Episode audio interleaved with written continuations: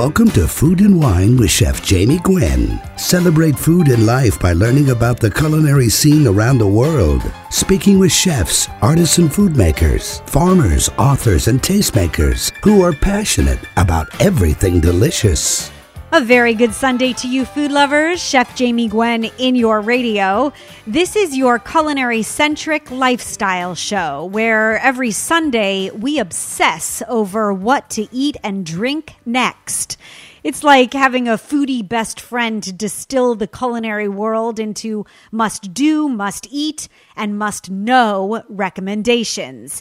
If you're hungry, well, then you are in the right place because I am delivering the world of food directly to your radio every Sunday. And I hope to feed your soul with delicious conversation on food and wine, mixology, and more. I cover health, tech, trends, and you will hear the greatest thinkers on this show, from chefs to restaurateurs to artisans and writers and authors, and to the greatest experts who will share their passion. So I hope you will continue to tune in. I'm always serving up seconds, by the way, at chefjamie.com. And if you happen to have missed a show, my podcasts featured on iTunes, Feedburner, and Blubrry are all linked from my homepage. And then you can always find my daily dish on Facebook, Twitter, and Instagram at Chef Jamie Gwen. Coming up this hour, you will hear from Mimi Kirk the amazing 78 year old vegan vegetarian who believes that anyone can incorporate some raw food into their repertoire for the glorious health benefits. And I am truly excited to sit down and talk with Doug Abrams before the end of the hour. He was the moderator of a week long discovery journey between the Nobel laureates, the Dalai Lama and Desmond Tutu. And he shares his extraordinary story of being with those two grand gentlemen in a glorious read called The Book of Joy. You will not want to miss the conversation coming up as it is guaranteed to feed your soul, so please don't touch your dial. But first, the big game is just a few weeks away, right? And you're probably making chili or maybe just to keep warm in winter, stews or maybe a curry are set for dinner tonight. Well, if you're just tossing dried spices into your dishes, you are missing out on a world of flavor. Now, cooking with spices sounds easy enough, but the initial conversation for this Sunday's fabulous food show is all about toasting spices. Because if you toss them in for some added seasoning, you might think there's nothing more to it. Well, not exactly. Whether you're using whole spices or even ground, there is a crucial step that brings out the flavor.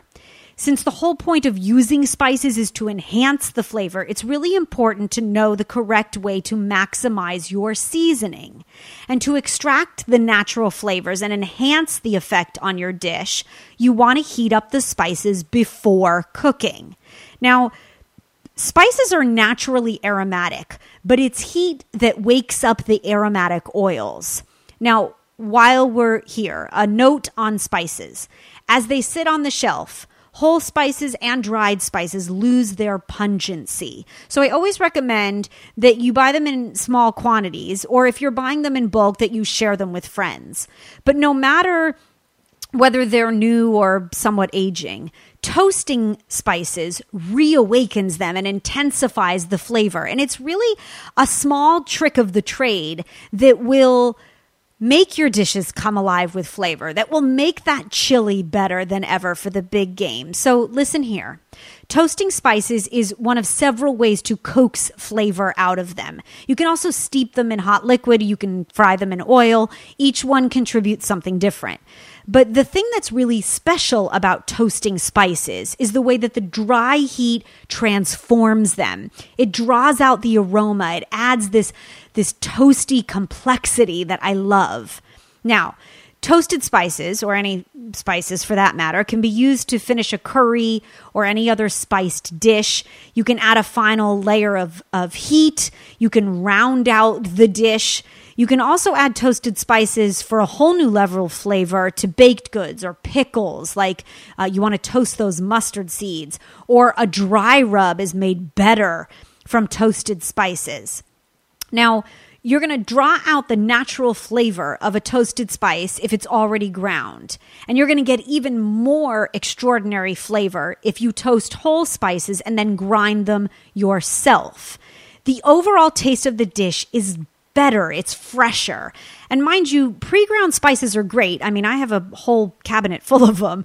But if you're feeling up for it and you want to go all out and be a culinary hero, toast your spices, whole or ground, because it is the way to go.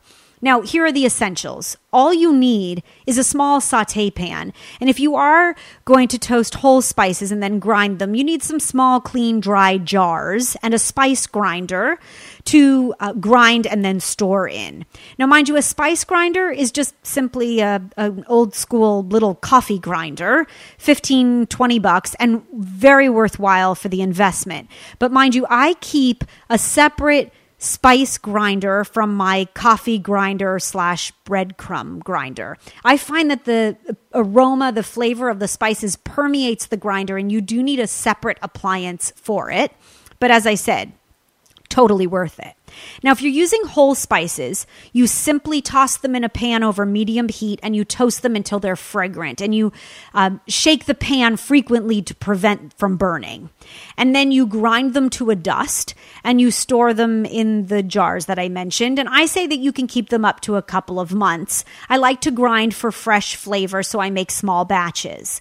Now, if you're using ground spices or you have a bevy of them in your pantry, know that you can toast them very easily, but that they will burn more easily as well. So let's say you're making chili.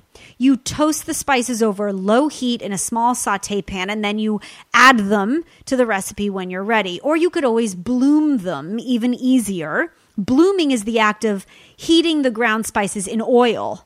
And so let's say you were sauteing uh, onions and garlic and olive oil until it, they were tender and caramelized rather than waiting to add the spices after all the other ingredients. Add your ground dry spices to the oil with the onions and the garlic and let them bloom or toast to bring out their aroma and their flavor.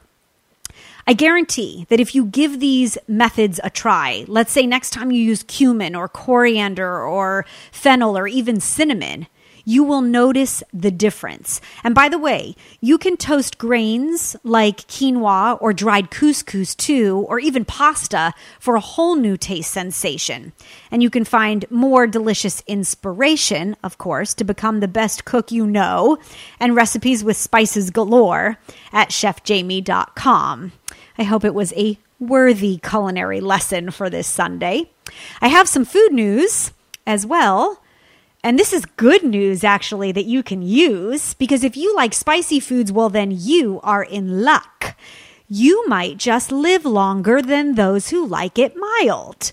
Eating hot chili peppers may help you live longer. A new study just published this past week found that the consumption of hot red chili peppers specifically was associated with a 13% lower risk of death.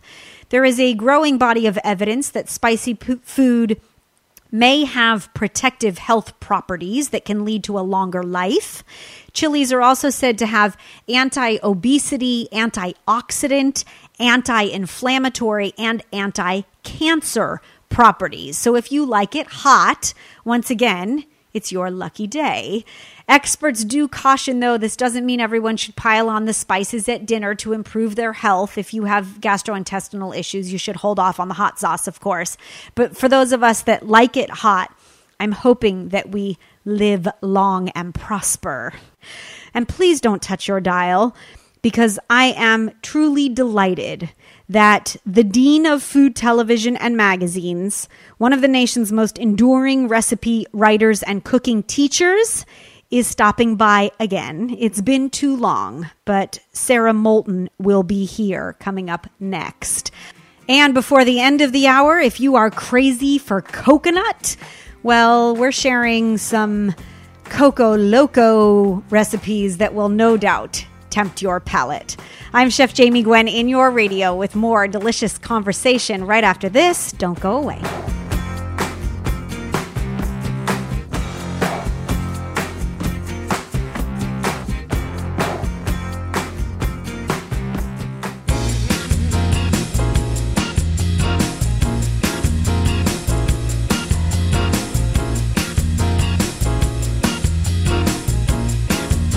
Have the best culinary thinkers on this show. Welcome back, Chef Jamie Gwen in your radio.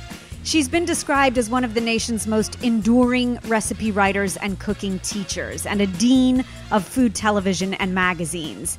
And oh, how I agree.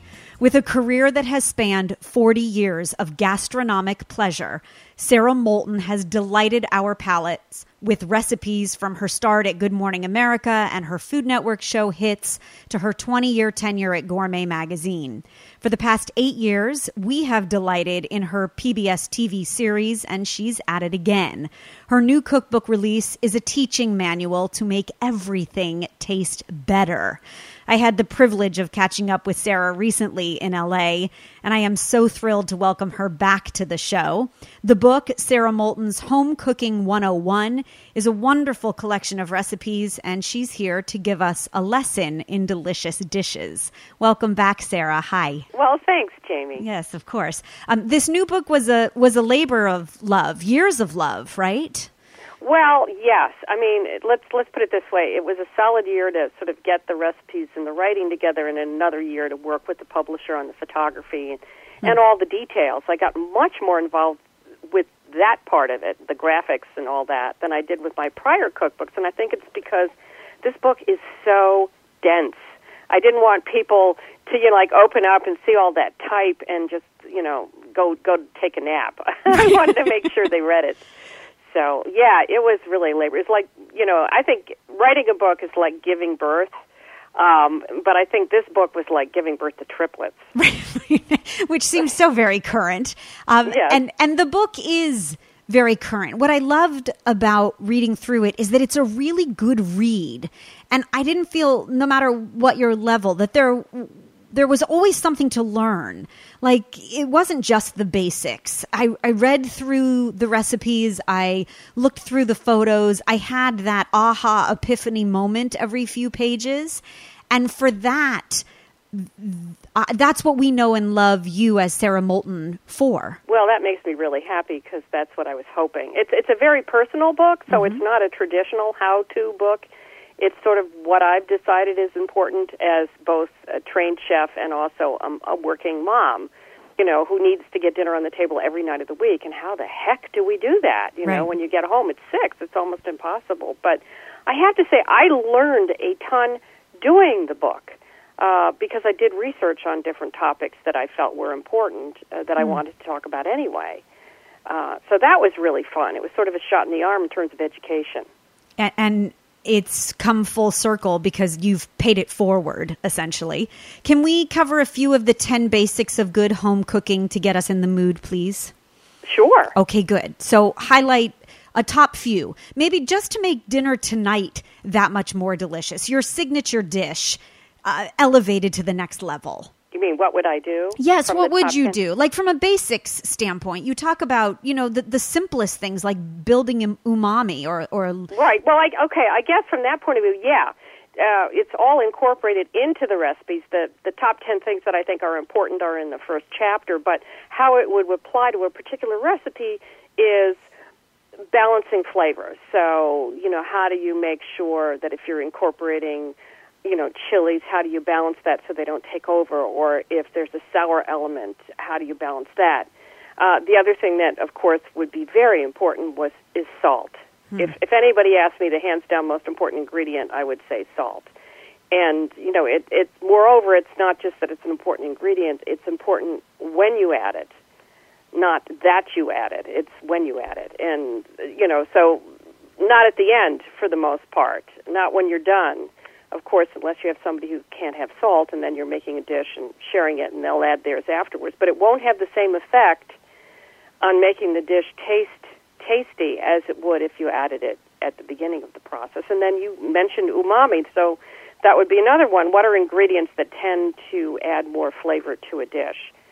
So those are three things. And then there's other, you know, things like make sure you have a really sharp big knife. Right. Um, make sure you get to know your stove, you know, how to organize your time so you can get groceries in the house to have dinner. Hmm. Um, and then there's more. I can never remember all ten of them. I sort of start meandering off. But at the time, uh, they all made sense. It was hard to limit it to ten. Yeah, no, of course. And and they do all apply. They might seem basic, but they're I think a very necessary reminder to uh, to balance flavors, to use all your senses. The first time. Well, to use all your senses is another one.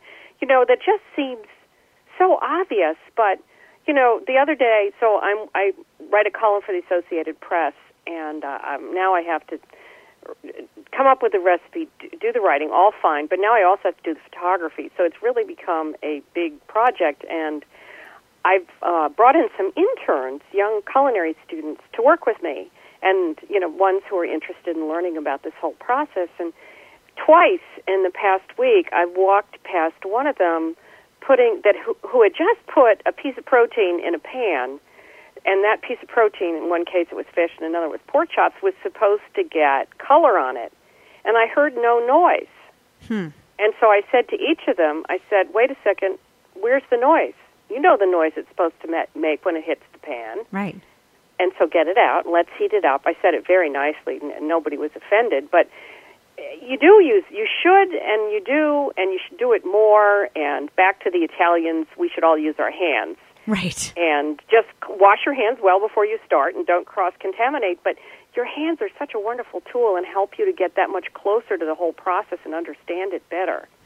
And to use your ears and to know that when the protein hits the pan that there is a sizzle and a sear and that it it must be there if you're going to create uh, layers and levels and compounding flavor those are the Exactly. basics we need to be reminded of Exactly. yes do you swear by homemade stock can i ask you that Not at all, because I have the world's tiniest freezer. and even though I think, you know, I now embrace the freezer. When I was, you know, first a chef, I worked as a chef for seven years. Freezers were the devil, you know, Oh, because yeah. then it meant it wasn't fresh. no doubt But but as I be, then I became a home cook, you know, I mean, because I had, I was working at Gourmet and came home at six, and we had to have dinner. I embraced my freezer, but the trouble is now, for the past eight years, I have the world's tiniest freezer. I don't have any room for stock, so Okay, so if you came to my house, because I have the privilege of, of a lot of freezer, would you make a batch of stock and freeze it? Because I truly believe that it makes my soups and stews and especially winter dishes more delicious. I oh, really oh, do. absolutely. I couldn't agree more. And not only more delicious, I mean, one of my theories, you know how when you reduce a homemade chicken broth, chicken stock, because stock implies bones, when you reduce it, meaning boil it down, it turns into a very thick gel. Uh, and when you take store bought chicken broth, uh, which is what it's usually called, or I think even there's some that's called chicken stock that supposedly has bones in it. I don't know. I haven't actually tried the ones with chicken stock. But if you take most of the chicken broths, they're sold, you know, in boxes, including the good brands, the better brands. And if you put them in a pot and you boiled it down, You don't you know get what happens? I know because I've done it. Poof! There's nothing left in the pan. you don't get anything gelatinous, isn't that true? no, because there was no bones involved. So you don't get the texture, right. uh, the mouthfeel that you do with a homemade stock. There's something to be said for it, no doubt. Right. You can borrow freezer space anytime, Sara. the trouble is you live on the west I coast know. and I live on the east. I I don't know that'd be such a great idea. too far away. you. Too far away. Um, Yeah. is your go-to dinner dish for the winter?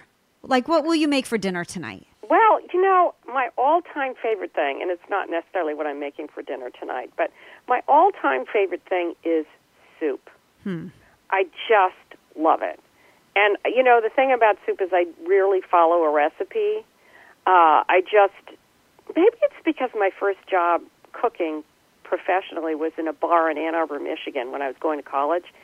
And one of the things we made was soups, and I really loved it. Uh, although we used god awful soup base, you know, that stuff that's all Oh. you know, like a paste, and then you add water to it, and the first ingredient is salt, and the Salty. second's MSG or something Yeah, like salty that, and but- pungent. Oh gosh, yes. yeah, but I just love it. You know that you. So we would build them, and I was taught how to build them, and how much liquid, and what vegetables, and how to thicken, and when you thicken, and all that stuff. And now I just love doing it. Um, I don't use homemade broth because I don't have it, but I I use you know the better quality stuff you can buy in the supermarket. But I always put a lot of vegetables in, and then my idea of thickening it is to take out some of it and throw it in a blender and puree it, and then put it back in. So I don't add cream, and I don't add flour, and I you know don't add a ton of fat. I'm not against fat, but you know I'd rather get my calories, uh, and there's some fat, but you know from elsewhere. But that's what I like to do. Sara, we need to take a quick break. When we come back, more with the lovely and lively Sara Moulton right after this.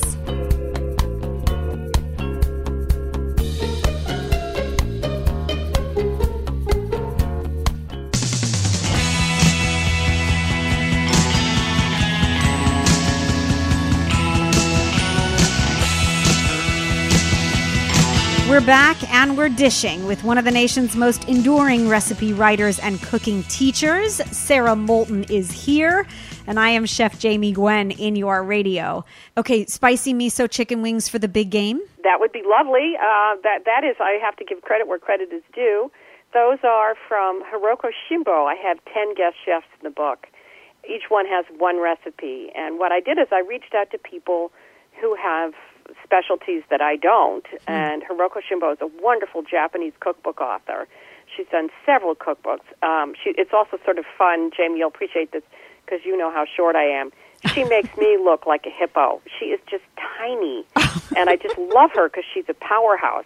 But anyway, Yes. that is her recipe, and the reason that it's in there, besides the fact that it's a delicious recipe, is for a little bit of a tutorial on miso, which is a fantastic umami ingredient that we should all be using more of Yes. and it keeps for a very long time in the fridge. And you can just, you know, I keep thinking, oh, I should just play, add it to more things as I'm cooking. Just experiment with it. So that's a yummy one, and yes, that would be good for um, Super Bowl. And then the other one is fun uh, because I've got a new way to quote unquote hard boiled eggs in the cookbook, which I think is actually caught on online, not just from me.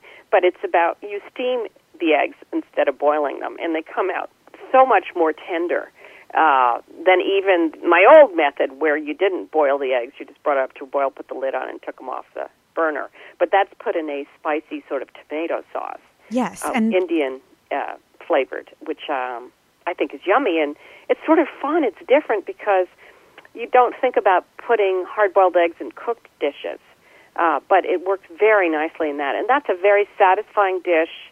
Um, you know that that's good for vegetarians who eat eggs. I was thinking breakfast or dinner. Yep, yep. There was something You can have it for about with grilled bread that Yes. dish would be delicious. I have to take a step back because you mentioned, of course, the cooking process of hard boiled eggs in a multitude of ways. And I would love if you would share some memories of Julia Child. You were her protege, as we all know. Um, but I have always made Julia Child hard boiled eggs. The process that I attribute to her, where you put them in the pot, bring them up to a boil, boil for a minute, turn it off, take the pot off the stove, and cover it, let it sit 14 minutes. And every time I make hard boiled eggs, and I make them often, I think of her. exactly. It is Well, you know what's really funny Amazing. about that is that how I, that is how I actually met her, is because of her hard-boiled egg. Uh, I was working as a chef manager of a catering operation in Cambridge, Massachusetts, and one day I was peel, peeling a million hard-boiled eggs with one of my workers, and we just cooked them the Julia Child way, and we were talking. So I I brought that up and said, you know, Barrett, we just did this. The method we used was Julia Child's method, and she said, well, you know, actually, I'm a volunteer on Julia Child's public television show. And I said, Really? so I raised my hand and said, Geez, do you think she would like another volunteer? And she said, Well, I don't know. Let me ask her. We're just about to tape another season. So Barrett came in the next day and she said, You know, I talked to Julia and she wants to hire you. And I was floored uh, because she hadn't even met me. I mean, the backstory is that when Julia Child taped a show, her friend Rosie Manell would come from California and do all the food styling. And Julia Child uh, and, and Rosie couldn't make it uh, for this next round of taping till about midway through. And Julia thought because I'd gone to the Culinary Institute that I must know how to food style, which of course I did not. But what did I say? So she asked me. I, I called her up, and Julia said, "Oh, dearie, I've heard so much about you. Do you food style?" And I you said yes. it, and I thought, well, you know, I I did watercolors in high school. I was just a sous chef at this restaurant. I I did really nice. Uh, you know, I plated the food nicely. I just did cold poached decorated salmon for seven hundred at this catering place, and so I thought, well, okay, I'm going to say yes. Yes. And so I lied. Um, but it's all right. It it was it worked, and Hmm. she liked me, and it started a relationship that lasted forever. But it was all because of that hard boiled egg. Hard boiled egg. See, it comes full circle every time. It does. I have very fond memories, Sara, of having her on the radio once. And I bet she was delightful she was extraordinary and and funny. and funny and so real Yes. and so humble.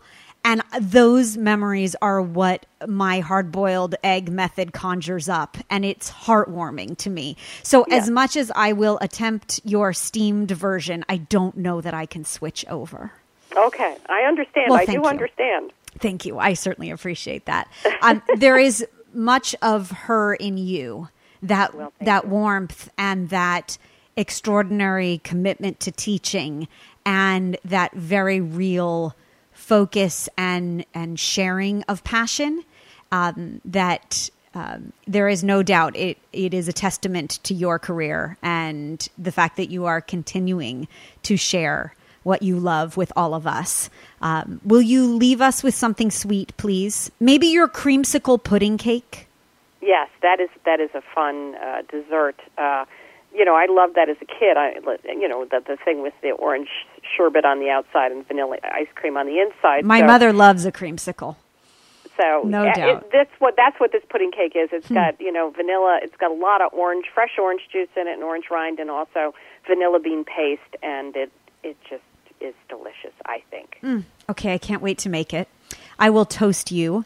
Um, I will be cooking from the cookbook and you. watching you on PBS, of course. You can watch Sara Moulton on PBS's Sara's Weeknight Meals and find her new cookbook, Sara Moulton's Home Cooking, in stores now. She is, of course, uh, the trusted host and cooking teacher and columnist and cookbook author whom we know and love for so many wonderful years. Sara Moulton's dishes have delighted us, and she is putting dinner on the table on a weeknight just for you in Home Cooking 101, embodying a lifetime of experience. You can learn more and find the book at saramoulton.com and on Amazon and bookstores nationwide. And Sara, I hope that we won't go so long next time, but please will you come back next time you rework the hard boiled egg recipe or. Jamie, I'd love to. Uh, she is Sara Moulton, and we do have the greatest culinary thinkers on this show. Stay tuned. There's more delicious conversation in your radio right after this.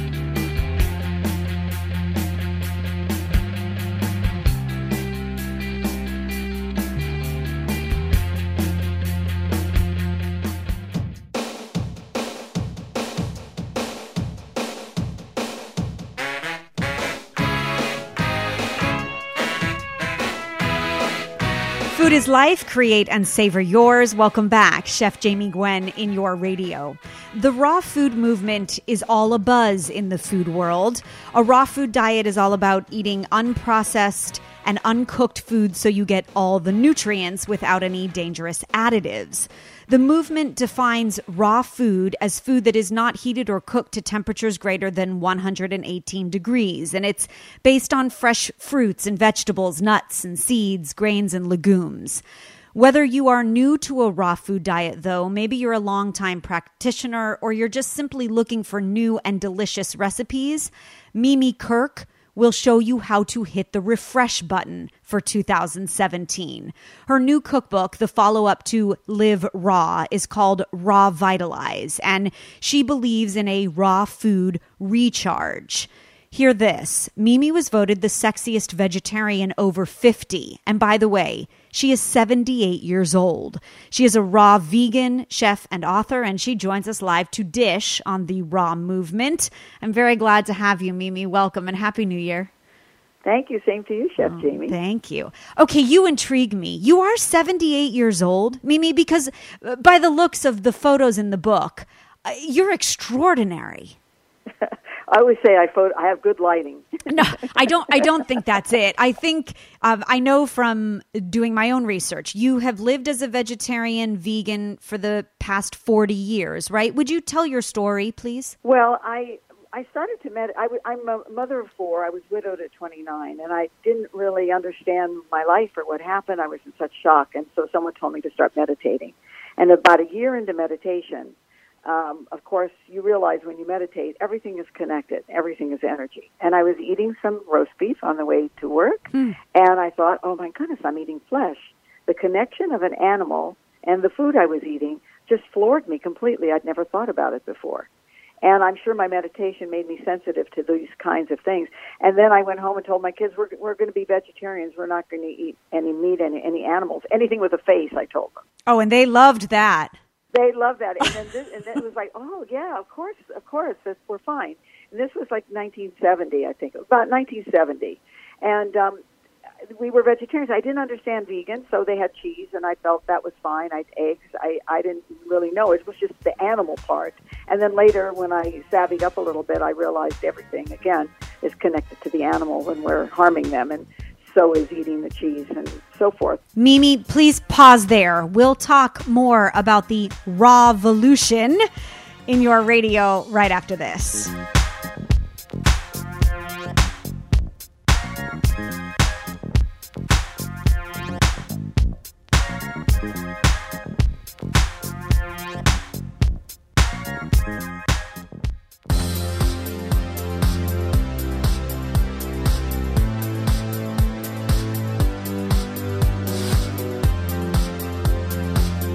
We're back and we're dishing. Chef Jamie Gwen in your radio with Mimi Kirk, author, vegan, and vegetarian, as we talk about raw vitalizing with raw foods. Mimi, take us through the raw details, Mimi, please. So, uh, what do you eat in a day? The basics of a raw food lifestyle. Well, I start out with lemon and water. Then I have a nice juice. I love to juice.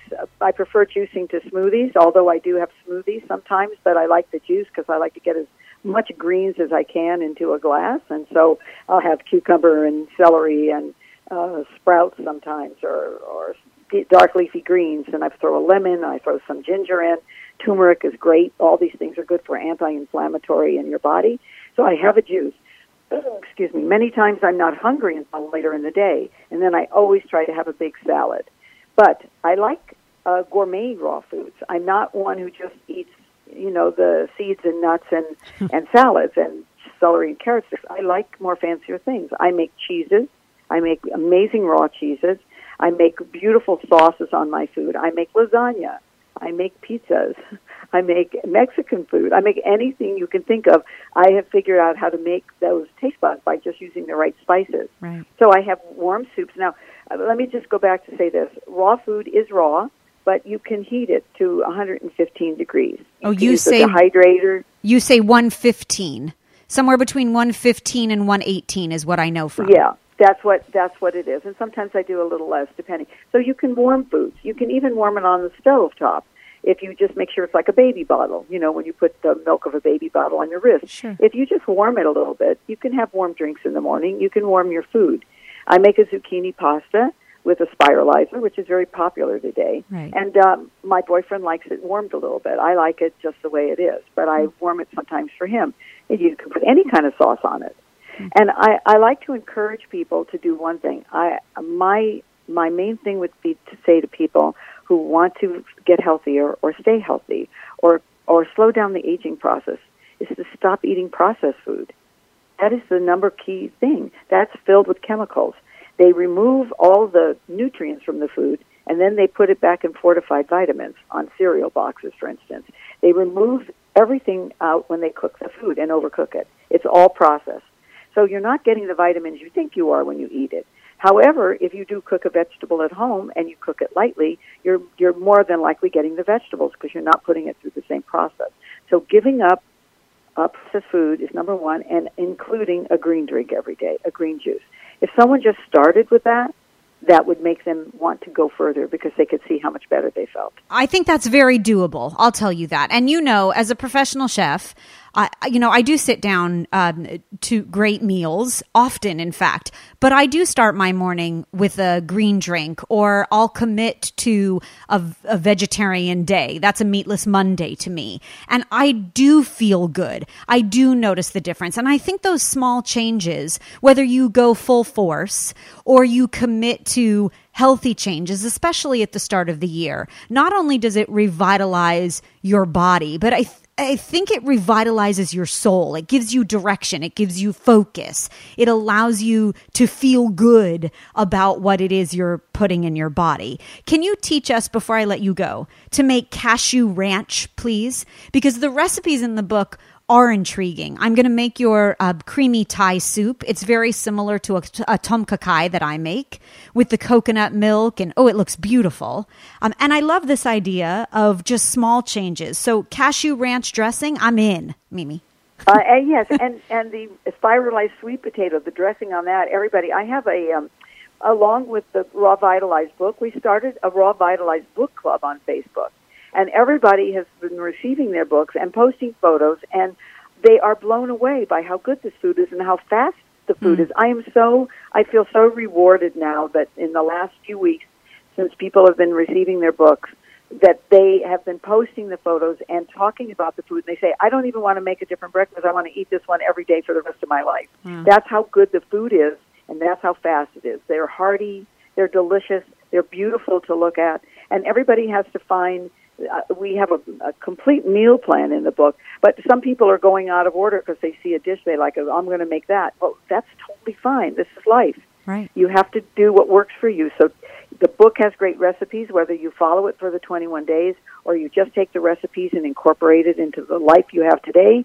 That's what I think is making change in the world. Just making small you. changes yes. really add up to a big, a healthy body and, and honestly, I think because I, I like to tell my age because I'm in no prescription medicine. My family's health history is sucks. It's not great. They've had everything cancer, diabetes, all of it. Sure. I don't have it. And it's not because it's the genes. Good it's because you. I've chosen a healthy lifestyle. I so I can tell that. people right now you can you can cure yourself and you can change your, your your what you think is your genetic disposition if you really put your mind to it. It Mm. works. It worked for me. You can catch the wave of good health and good living with Mimi Kirk's new great read full of raw food recipes. Learn more about Raw Vitalize at youngonrawfood.com. Mimi, continued good health and success to you. Thank you again for inspiring us. Thank you so much. It was such a spl- pleasure speaking with you. And so that brings us to the end of another hour of inspiring ideas, wisdom, and culinary conversation. I hope you'll tune in every Sunday where there is more fabulous food in your radio. And I will leave you with my last bite for the hour. I have a comfort food indulgence with very little guilt this week. My three ingredient stuffed sweet potatoes, oh, they are a hit in our house. Shredded chicken, even pork, combined with your favorite barbecue sauce and stuffed into a hearty, fluffy, scrumptious sweet potato of goodness. They are so delicious and super easy. If you have a rotisserie chicken or leftover protein lying around, this is my three ingredient stuffed sweet potato. You'll take two medium sweet potatoes, cut them in half, or you can roast them whole. I like high heat, 425 degrees until they're tender. The halves take only a half an hour. And then you'll take a saucepan and you'll stir together, let's say, leftover chicken, shredded, or even pulled pork with some of your favorite barbecue sauce until it's warm. Then you top each sweet potato half with scoopfuls of the barbecue chicken. And I like to top with some sliced green onions as well, and then just dig in. It is a delicious three ingredient meal, and I will post the recipe on Facebook, Twitter, and Instagram at Chef Jamie Gwen. I will meet you here next Sunday as well when there is more delicious conversation in your radio. I thank you for listening. I'm Chef Jamie Gwen signing off, and I hope you continue to eat well.